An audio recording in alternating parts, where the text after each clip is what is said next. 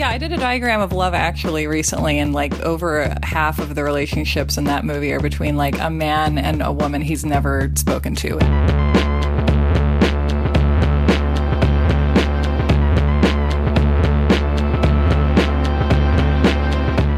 Welcome to You're Wrong About, the podcast where we reveal that the lies we believe the most are the stories we tell ourselves every day. Hmm. I fucked that up. that was supposed to be a Stephen Jay Gould quote. Something about how we get the stories the wrongest that we tell ourselves the most. Yeah. Yes. that- I think that's true. As I got to my friend's house where I'm now recording this episode, she was like, What are you talking about today? And I was like, Sexting. And she was like, Ooh, sexting's having a moment, isn't it? And I was like, I feel like sexting's been having a long moment for 12 years. Yes. And this is definitely a consistent narrative, although maybe there's a archetypal evolution, but I'm very excited Sure. about the subject matter. I am Michael Hobbs. I'm a reporter for the Huffington Post. I am Sarah Marshall. I am working on a book about the satanic panic. And today we have a special guest, Amy Hasinoff. Hello, Amy. Hi, thanks for having me. Amy is a researcher at the University of Colorado, Denver, and the author of Sexting Panic. Yeah. And she got in touch with us about a week ago, two weeks ago, after she listened to our episode for Halloween last year about the Rainbow Party Panic. And she pointed out that we are in the midst of a teenage sex moral panic about sexting that has been going on for as long as any of us have been alive. Well, at least of sexting age. as long as any of us have been legal sexting age, this has been happening. I love the long panics.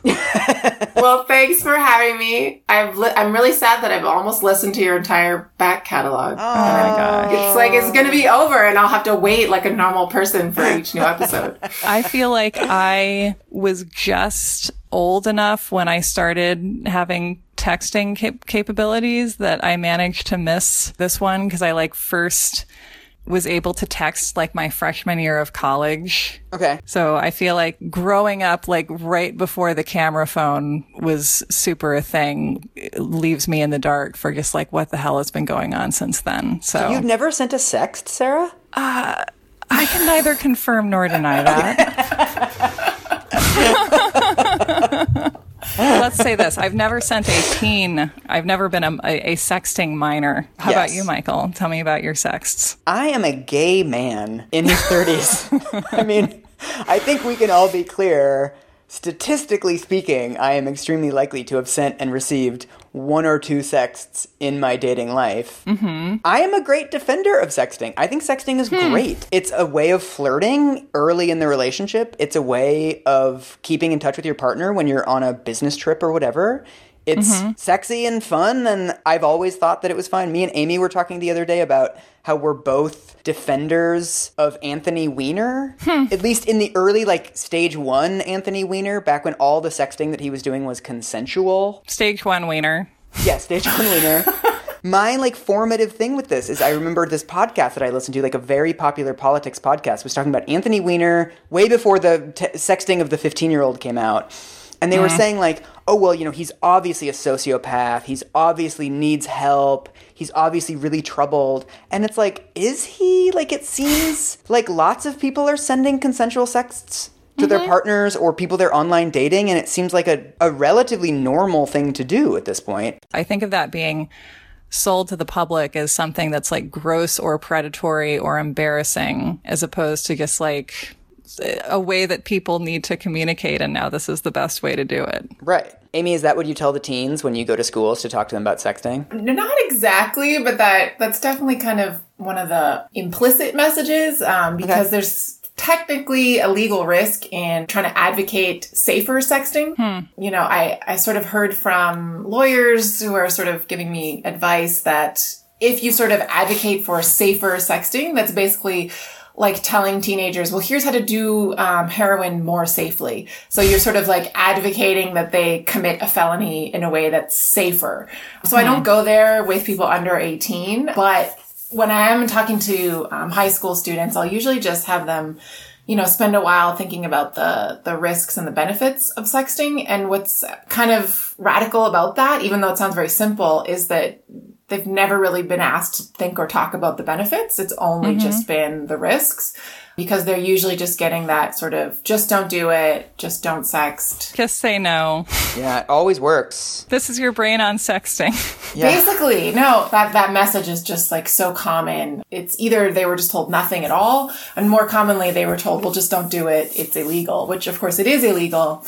Yet a third of them 16 and 17 year olds are going to do it anyway, no matter what Right. we tell them. It's still illegal, but some of them are becoming sexually active. And then, of course, sexting is just how people communicate with their partners or would be partners. And among young adults, the numbers are even higher. Like some surveys will be like over 50%, over 70%. Depends how you ask the question and who you're asking. But Yeah. this is not like a behavior that is just done by like a couple weird people. Like it's, Right. it's pretty common at this point. Right. This is not deviant behavior. This is No. normal behavior, and not sexting is, statistically speaking, the deviant choice. Well, I don't know that it's like deviant. I mean, it is still risky. So I just want to be on record as saying people who don't sext are deviant. I just want, I just want that to be crystal clear. I don't know that that's fair, but uh, I see what you're saying. So my understanding of the definition of sexting is you basically stand in front of a mirror naked. You take a photo of yourself in the mirror and then you text it to someone you're chatting to online or your partner or or a random person on the internet, right? Like whether it's consensual or not, I guess that the term still applies.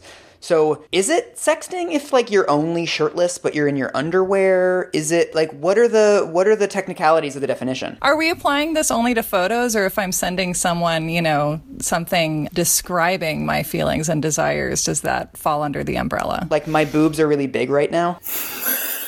Your understanding of straight sex is, is uh, I have no idea what me. straight people sex to each other. Yes, that's what. Yes.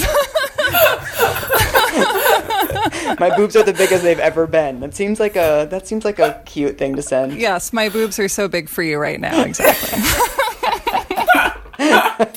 yeah, so technically, sexting could be either um, messages or pictures, but it's not like it's a word that's been recently invented. So there's like you can, you can look on you can look in the dictionary for a definition, but it's just kind of it's used in both ways um, to mean images or images or text messages.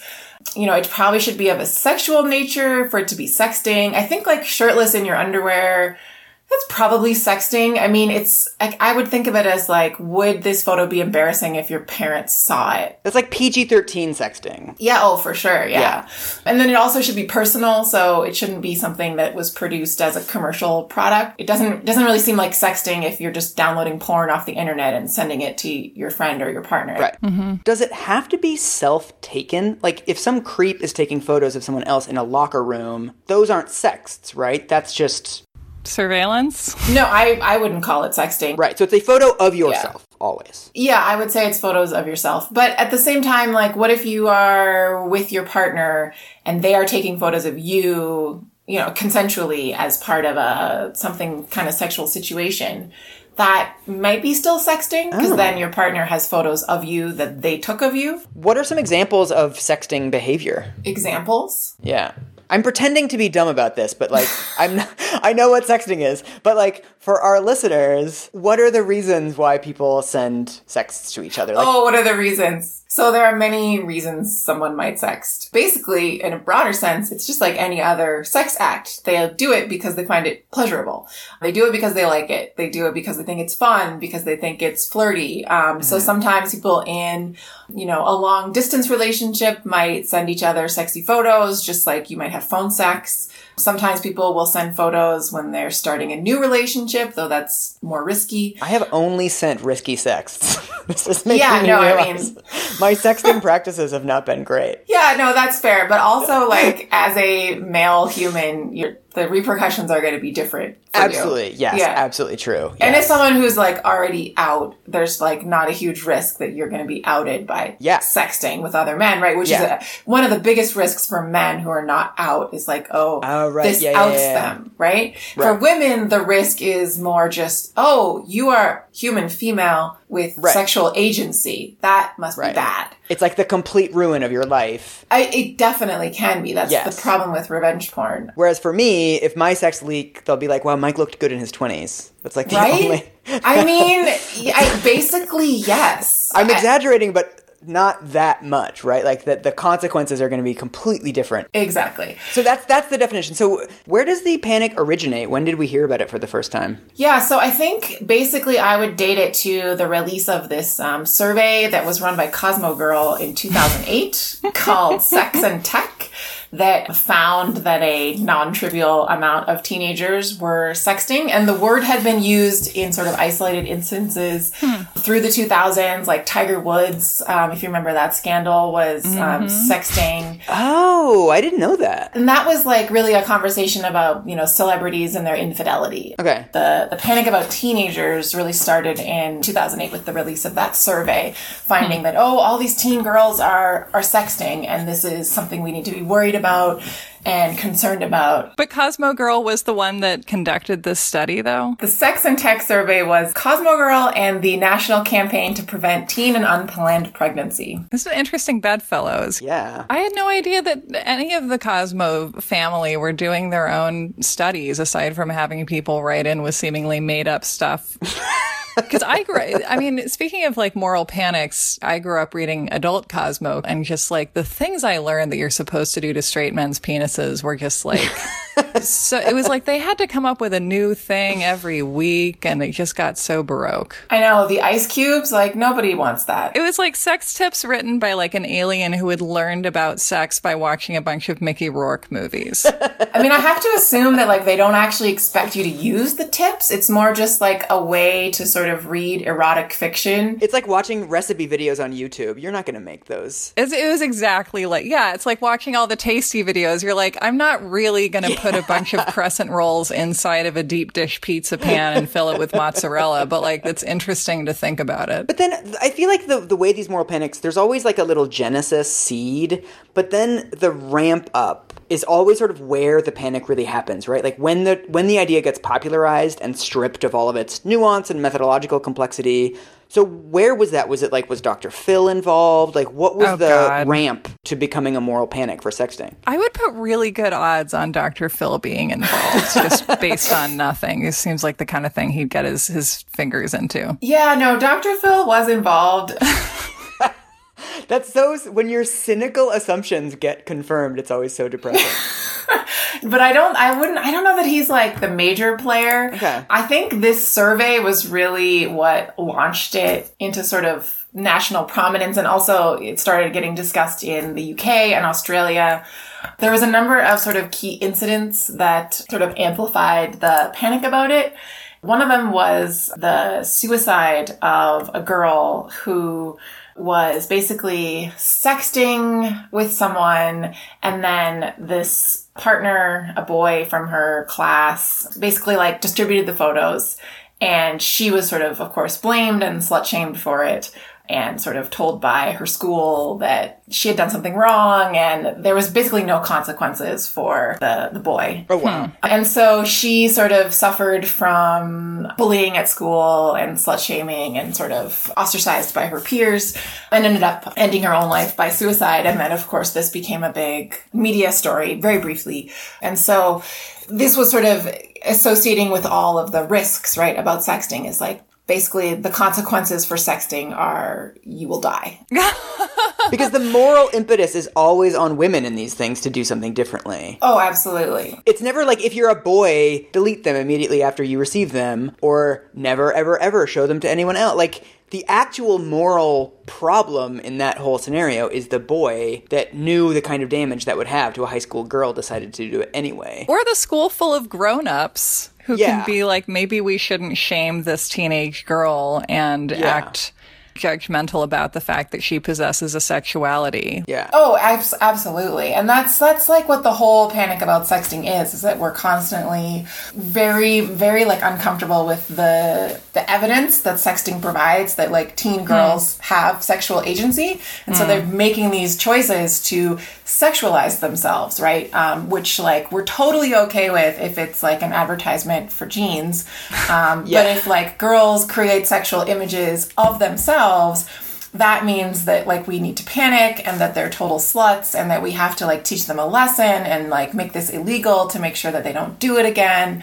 You know, we have like so many sexualized images of women and girls and everyone's like, yeah, that's fine. That's for commercial purposes. That's for like selling cars. Like we're we're cool with that. Because Right. that's not like female sexual agency. That's just objectification, which like is not a problem at all. Right. And also, if girls are aware of their sexuality or their own appearances, then they might develop some sense of their own power, which seems like it's too dangerous to bear. Yes. But Amy, what are the other what are the other events on this path that contributed to it? The other events that were part of the sort of early sexting panic was um, this court case that made it to a Third Circuit court in 2010.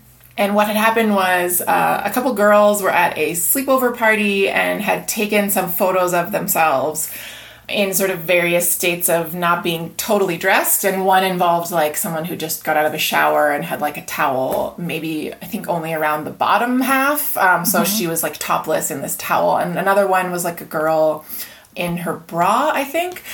Basically, like the photos got passed around at school. Uh, a bunch of parents got a letter from the district attorney saying, "quote Your child has been identified in a police investigation involving the possession and or dissemination of child pornography." Oh my God. So most parents agreed to basically like a, a plea deal that involved like an education program and six months of probation and random drug testing. Was prosecution on the table or like some kind of a, a sentence? Yeah, I think he basically threatened to prosecute, but I don't think he actually pressed charges. Um, he just sent this letter, right? And so he used the letter as like this leverage to say, okay, if you agree to complete this education program and serve six months of probation, including random drug testing, then I will not press charges. So he was just kind of one of those Deferred prosecution agreements, yeah. Exactly. So most of the students and their parents agreed to this deal, but three students, uh, and of course their parents really, got the ACLU involved and they were trying to basically resist having to do this. You know, the ACLU was successful in getting a restraining order against this district attorney, hmm. preventing him from filing child pornography charges. Wow. Their main argument was that the photos didn't actually meet the definition of child pornography. Hmm. So, child pornography has to depict a sex act occurring or a lascivious focus on the genitals. Hmm. And none of the photos actually had either of those things, though they oh. did have a girl who was topless, but that doesn't count as a lascivious focus on genitals. Yes. This is one of those like let me Google that for you cases. Mm. Oh, I know. And prosecutors do this all the time because they just see a sexual image of a child and they'll sort of say to the parents and the teen, like, this is child pornography. And if they don't have a good lawyer, they don't know. And so they're Right. just mm-hmm. freaked out and they just agree to whatever deal is being offered because who wants a child pornography charge? Some teens have, of course, like been ending up like on sex offender registries for sexting because they've created or disseminated child pornography. The idea of conflating child pornography with two teenagers flirting with each other through photos they take in the bathroom mirror seems wildly inappropriate, right? Like they're two completely different things with different purposes, being done by different people. I mean, they're just not the same thing. and this sort of logical Mobius strip of like, we have to punish you really harshly for doing this terrible thing, which is creating and distributing child pornography of yourself. Yeah. And that child pornography is, in- in my understanding of it, in my moral universe, primarily abhorrent because it is so abusive to its subjects. Right. And so it feels like there's a contradiction just baked into that. Yeah, and some of the like legal scholars who are more on the conservative end of the spectrum will say we have to make sexting illegal because if we don't, we will create a source of legal image sexual images of children that will fuel the child pornography and abuse market. So the presumption is that if adults can see images of children that are sexual that are even legally and consensually produced, mm-hmm. that will incite them to abuse.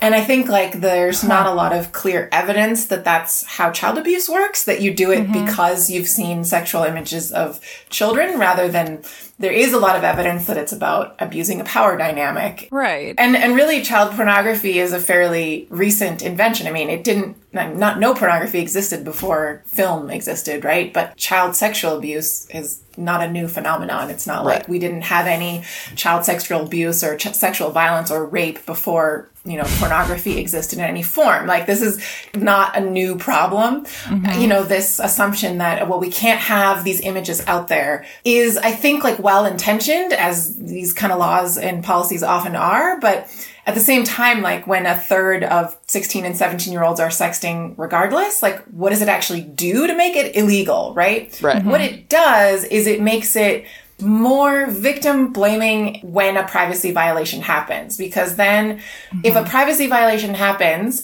you can just say to both the boy and the girl, Oh, you both did something wrong. You both did something illegal. When what happened was the girl sends the photo to the boy, they break up, and then he sends it out to all of his friends because he's a jerk. So the like school authorities and the law can say, Oh, you both did something wrong. Right. It's a sledgehammer. Yeah. You're just going in and saying, well, everybody involved in this act must have done something wrong without looking at where the actual moral Right. implications are. Well, it's also Right. in the long tradition of, you know, holding women and in this case, holding teenage girls responsible for any of the damage or violence that their physical being might attract to them, right? That like you need to control yourself to such a degree that, you know, no one has any reason to, to hurt you or assault you or humiliate you. And then if you keep things under control, then, then no one will have to hurt you. Right. Have there been a lot of these cases? I mean, uh, these cases tend to make it in the media, but is there an iceberg of just routine prosecutions of teenagers for this sort of stuff underneath it? That's a great question, and I wish I had better data on it. There was a study that came out 2009 or 2010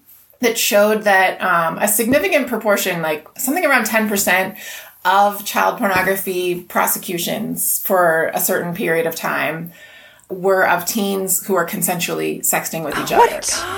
God. So I don't know what has been happening in the 10 years since then. Right. My sort of anecdotal impression is that what happens is child pornography charges, just like this case in Pennsylvania, are sort of used as a specter for prosecutors to hmm. like get teenagers to do what they want. The other hmm. thing that's changed since 2009 is that most states have passed really ineffective and unfair misdemeanor laws to address sexting. So um, hmm. the majority of states have these now people sort of realized quickly that child pornography charges are a bit excessive for sexting.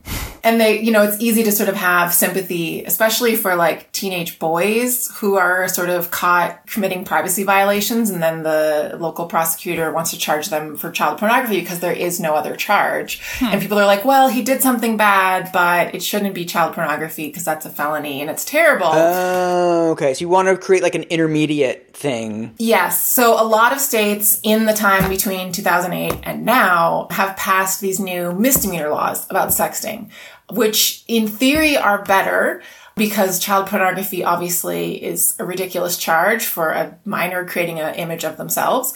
But the problem with the misdemeanor laws is that they still don't distinguish between consensual sexting and privacy violations. So it's oh. still Right. just illegal for everyone. So you have the same oh. like slut shaming logic of like, whenever anyone finds out about sexting, it's usually because there's like been a privacy violation, right? Because the- like most of the time people are sexting and no one ever finds out about it because they just keep it on their phone, they delete it and no one ever sees it. And it's like how you never hear about the good acid trips, right? You only ever hear about the the guy in the news who Exactly. jumped off a building because he thought he could. Like, if Yeah. sexting goes well, then it's never anyone else's business. Yes, exactly. So, so now we have a lot of these states have misdemeanor laws, which I think prosecutors are using those now instead because, you know, I don't think they're going to have a lot of community support for these felony laws Right. unless someone is doing something extremely egregious. I mean, that's some improvement, but it's not Mm-hmm. Yeah. good. It's an improvement, except that what worried me about it at the time and still does to this day is that because the misdemeanor charge can be pretty minor, then the prosecutor might be feeling empowered to apply it to everyone. Because hmm. if you have a case where a girl sends a photo to a boy and he later distributes it, it's like literally absurd to apply a felony child pornography charge to the girl for sure, but also to the boy, right? Because the level of harm is probably not so high that it should be a felony.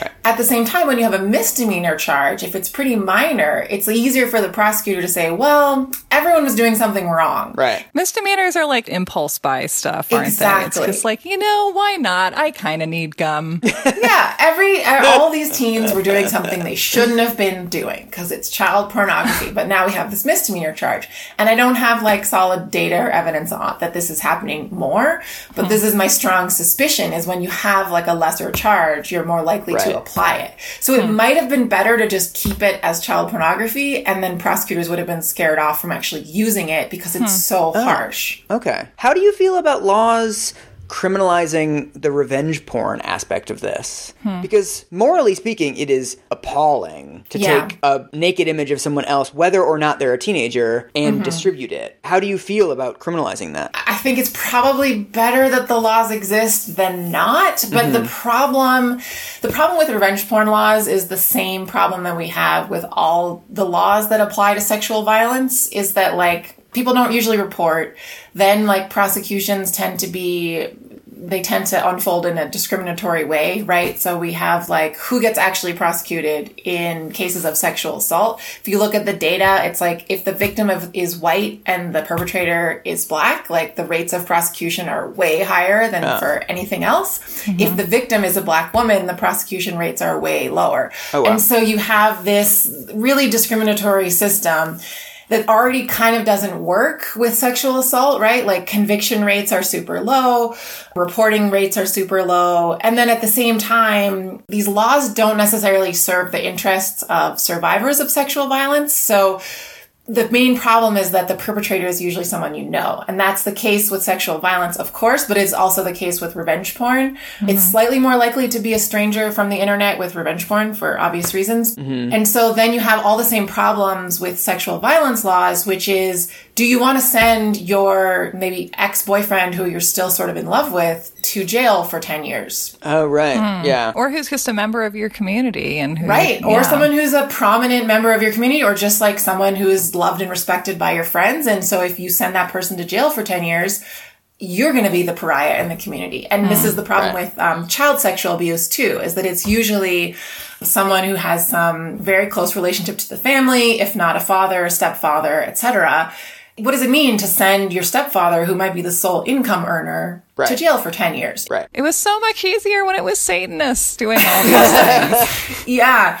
So I think revenge porn has the same pro- those laws about revenge porn have the same problems is hmm. that if the laws are super harsh, right? It's like people don't want to use them because you still have a relationship with this person. I mean, the people that we yeah. that harm us have a we have a relationship to them. Yeah. It's so rare that it's actually just strangers right. that we just like, yeah, I'll lock them up for 30 years, I don't care. But you also want a law for deterrence, right? Otherwise, presumably, if we believe the theories of deterrence, then that behavior would happen more. Yeah, I mean, if we believe those theories. It's a big if. It's as big as my boobs when I'm sexting someone I care about. I mean, that is a big if because, especially with the sexual violence laws, I mean, if you look at the stats from RAINN, they estimate that, like, I can't remember, 1% or 3% of, act- of sexual assaults are actually convicted. Mm-hmm. So, essentially, like, is that a deterrent, right? If 95 to 98% of the time you can rape someone and get away with it, essentially, is the law are the laws against rape actually a deterrent? I mean, I don't know, right? Yeah. And I think like if rape is going to be illegal, like revenge porn should be illegal. That's at least consistent, right? But I think yeah. like both laws and the whole criminal justice system architecture around those laws, like they both just suck. Right. Yeah. So why do you think that we have chosen to impose felony charges on teenage girls before we have been willing to talk to them about what feels good to them and how to get it? Like, why do you think we swerved so much on this one? Yeah. So, like, are you kind of asking, like, why is patriarchy a thing? Yeah. Start from the beginning. In Babylon. All right. It, with sexting, it's like clearly, I think we're just importing all these sort of sexist ideas about. Mm-hmm about women and girls and sexuality, right? And we're we're importing all of this slut shaming that we have so much baggage about. I mean, in that sense, it's not surprising at all that we our responses to sexting would be basically terrible because we want girls to be like basically sort of the gatekeepers of sexuality who are just hmm. able to sort of say no to the boys and that's kind of our our plan for preventing unwanted pregnancies and STDs among among teens is just like convince girls that they need to say no better. You have to be an immovable object to stop the unstoppable force basically because the unstoppable totally. force isn't going to handle itself in any significant no, way. No, exactly. I mean, I think this is the narrative that that we sort of give to girls, especially, is that like men's sexual desires and violence is just this inevitable force, and your job is to say no. But that's like a pretty impoverished version of sexual agency, right? Because if all you can say is no, then you then you have no option to say yes, right? Mm-hmm. And so mm-hmm. that's not actually agency. That's just you're supposed to say no until you don't and then you've failed. I feel like one of the things that we one of the patterns that i see over and over again as we do this show is that the untrammeled greed culture of american capitalism or sort of the patriarchal values that allow for rape to be seen as an inevitable part of, of male sexuality to name just two although these are recurring ones that you know this is the way it is. This is nature and if you are victimized by these things and it is your problem and you're the one who has to lock yourself down and avoid being victimized. And then that way, society as we know it, America as we know it, sort of American manhood, that can stay how it is. That's inevitable. Everyone else has to change to accommodate that. That just protects us over and over again from being like, can we make men suck less? Like they would be happier if they were nicer and like p- consensual sex is great. Actually, you know, just it feels like this is a this is such a recurring thing. Yeah, totally. I mean, I think the the models of masculinity that we have are of course like bad for women because rape and murder, but like they're also bad for men because like they have this sort of all these limitations on the uh, type of emotions that they're like allowed to feel that are culturally sanctioned, right? Like the only one is anger. Like men aren't really supposed to feel sad or afraid. That's why I love the new Avengers movie so much. That thing is like all hugging. and so then that's really like emotionally stunting. And then your sexuality has to be a form of anger as opposed to anything else. Right. Like it can't be vulnerability because like masculinity is about dominance. It's not about communion or communication or mutuality right. or respect. It's about dominance, right? And it's about everything that's not feminine. And of course, like feeling sadness or fear is feminine. Yeah. You know, people hear about like, oh, patriarchy, feminism, gender. You're saying like men have it easy and they have no problems and that it's, it's like, oh, we need to like get rid of men. And it's like, no, the problem is gender, right? The problem is this binary construction of like, this gender behaves in this way and this gender behaves in this other way and never the twain shall meet and that men under patriarchy are the most miserable of them all. And every time you try and have a conversation that allows that misery to maybe get chipped away at a little bit, they're like, no, go away, airbud. So, one thing I'm really curious about when you go to high schools and give talks to kids, other than the super obvious advice of like don't maliciously send around your ex-girlfriend's naked photos of her and like don't sexually assault people what advice do you actually give to boys like how do you think boys should sort of think about sexting and deal with sexting beyond like don't be a complete asshole Yeah, I mean, I think beyond the sort of just basic consent stuff yeah. is it's really about, I think, talking about those sort of deeper expectations and stereotypes about gender because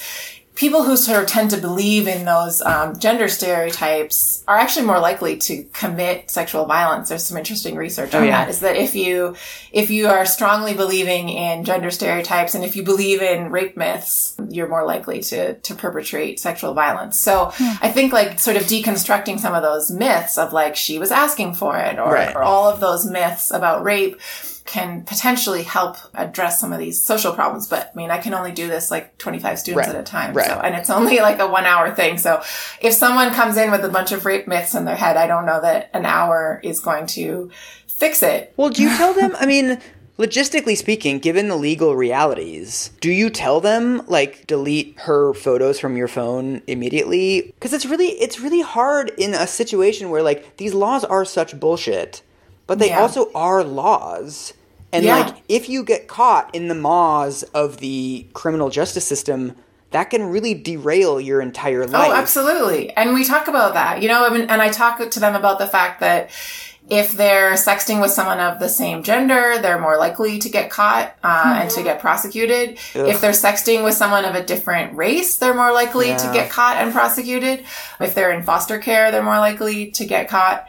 You know, teens are smart, right? Like we don't give teens a lot of credit, but Right. they understand that it's illegal and that the consequences are severe, but they also understand that the odds that they're going to get prosecuted are low. So they're making a calculated risk. And it's as we all are every day, right? Yeah, like we're yeah, always yeah. making calculated risks. And I'm not going to say to them like, yeah, go ahead and sex. Like you're unlikely to get prosecuted because I, I can't say that, right? Because they could be the unlucky like gay teen that ends up being prosecuted because Yeah. his parents are homophobic and that happens all the time.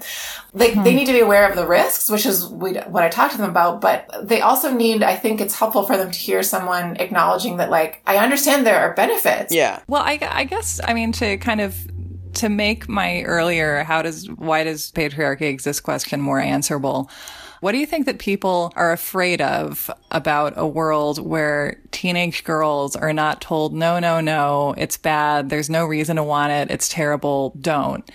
And instead are able to grow up with ideas about like, this is what feels good to me, this is what feels bad to me, I'm going to do what feels good and what makes me feel respected Yeah. if we're so afraid of the sexually liberated teenage girl, like what do we think is going to happen if if they're allowed to feel their own sexualities and act accordingly? Yeah, that is a fantastic question.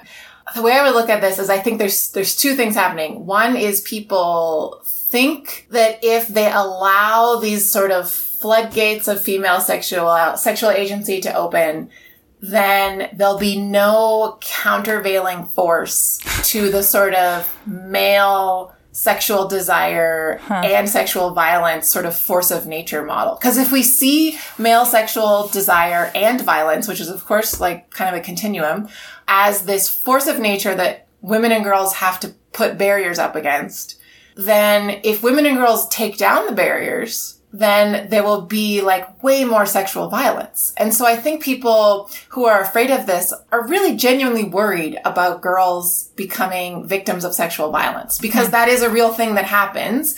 Of course, we don't like think about it in the right way and we assume that it happens um, in all these sort of different like stranger type scenarios when in fact it doesn't, but we don't want to think about that. What we want to think about is, well, we have to protect girls. So people who are criminalizing sexting, they really believe, I think, they believe that what they're doing is protecting girls from sexual violence. But I think what they're actually doing is they're just policing gender boundaries because it's all built on this binary distinction between hmm. what female sexuality is supposed to look like. It's supposed to be passive and receptive and like saying no, no, no, no, no until okay, maybe. And male sexuality is supposed to be like, you know, aggressive and dominant hmm. culturally in terms of our narratives. And I don't mean just in porn. I mean, look at any romantic comedy, right? Like, I mean everywhere. Yeah, I did a diagram of Love Actually recently, and hmm. like over half of the relationships in that movie are between like a man and a woman he's never spoken to, essentially. Exactly. Exactly. exactly. One gender is the agent and the other gender is the object. Right. And how also, if we destroy gender as a binary prison, essentially, then I think there would be less sexual assault. Yeah. I mean, sexual assault is so gendered, right? Like, there are male victims, of mm-hmm. course, but almost all the perpetrators, like 98% are male. So this is not just like something that humans do to each other that just, mm-hmm. just, just inevitable, right? Then it would be 50-50. Well, the mm-hmm. reason I think sexual violence would get reduced in a world with less rigid gender norms is that the guys would get laid more. Because women wouldn't have to be worried about having sex or being seen to want to have sex, and they could actually have sex with who they wanted to. Like, I lived in Denmark for six years where they have much less rigid gender norms than we do, and like, they fuck the hell out of each other. It's incredible. Everybody's getting laid there. There's like so many fewer incels because If a girl wants to get with a guy, she can just do it without this terrible like three layer game theory in her head of like, is he going to think I'm a slut if I say that I want to uh-huh. sleep with him? Like, you don't have to make as many of those calculations. And so the women sleep with more guys and the guys get laid more and there's less pent up ridiculous like incel anger coursing through their veins all the time. And the guys don't have to see women as like these pelts that they're they're Exactly, carrying as, yeah. as totems of their dominance. Yeah, gender's bad for everyone. It, we just have to all keep sexting each other constantly to break down all those barriers. Just every Yeah. time you text somebody, I'll be there in five. Boom, attachment. Yeah, I mean, I think my advice to everyone is basically just think about consent more. So you definitely want to make sure you have the enthusiastic consent before you take a photo of anyone, obviously, before you send anyone a photo of Okay. yourself. So don't send dick pics that are unsolicited. Yeah, that's an easy one. I mean, you'd think. There is no scenario in which an unsolicited dick pic is like going to improve your situation. How do you solicit a dick pic verbally? Sarah, we need to we need to get you an account on like a gay dating app. Okay. there are a number of ways to do that. Okay, let's put a pin in that. I'm excited. Continue, Amy. Yeah, so I mean, just like consent at every every level, really, Mm-hmm. and being explicit about your the way you talk about consent. So asking Mm-hmm. direct questions like, "Can I send you this photo? Do you want to see this photo? Can I share this photo with my friend?" Like, probably not, but if you want to do it, make sure you get permission. Oh yeah. We have to let you go though, don't we, Amy? Don't you have Yeah, to we do. Amy, thank you so much. You've been amazing. My boobs are so big right now. Ha ha ha.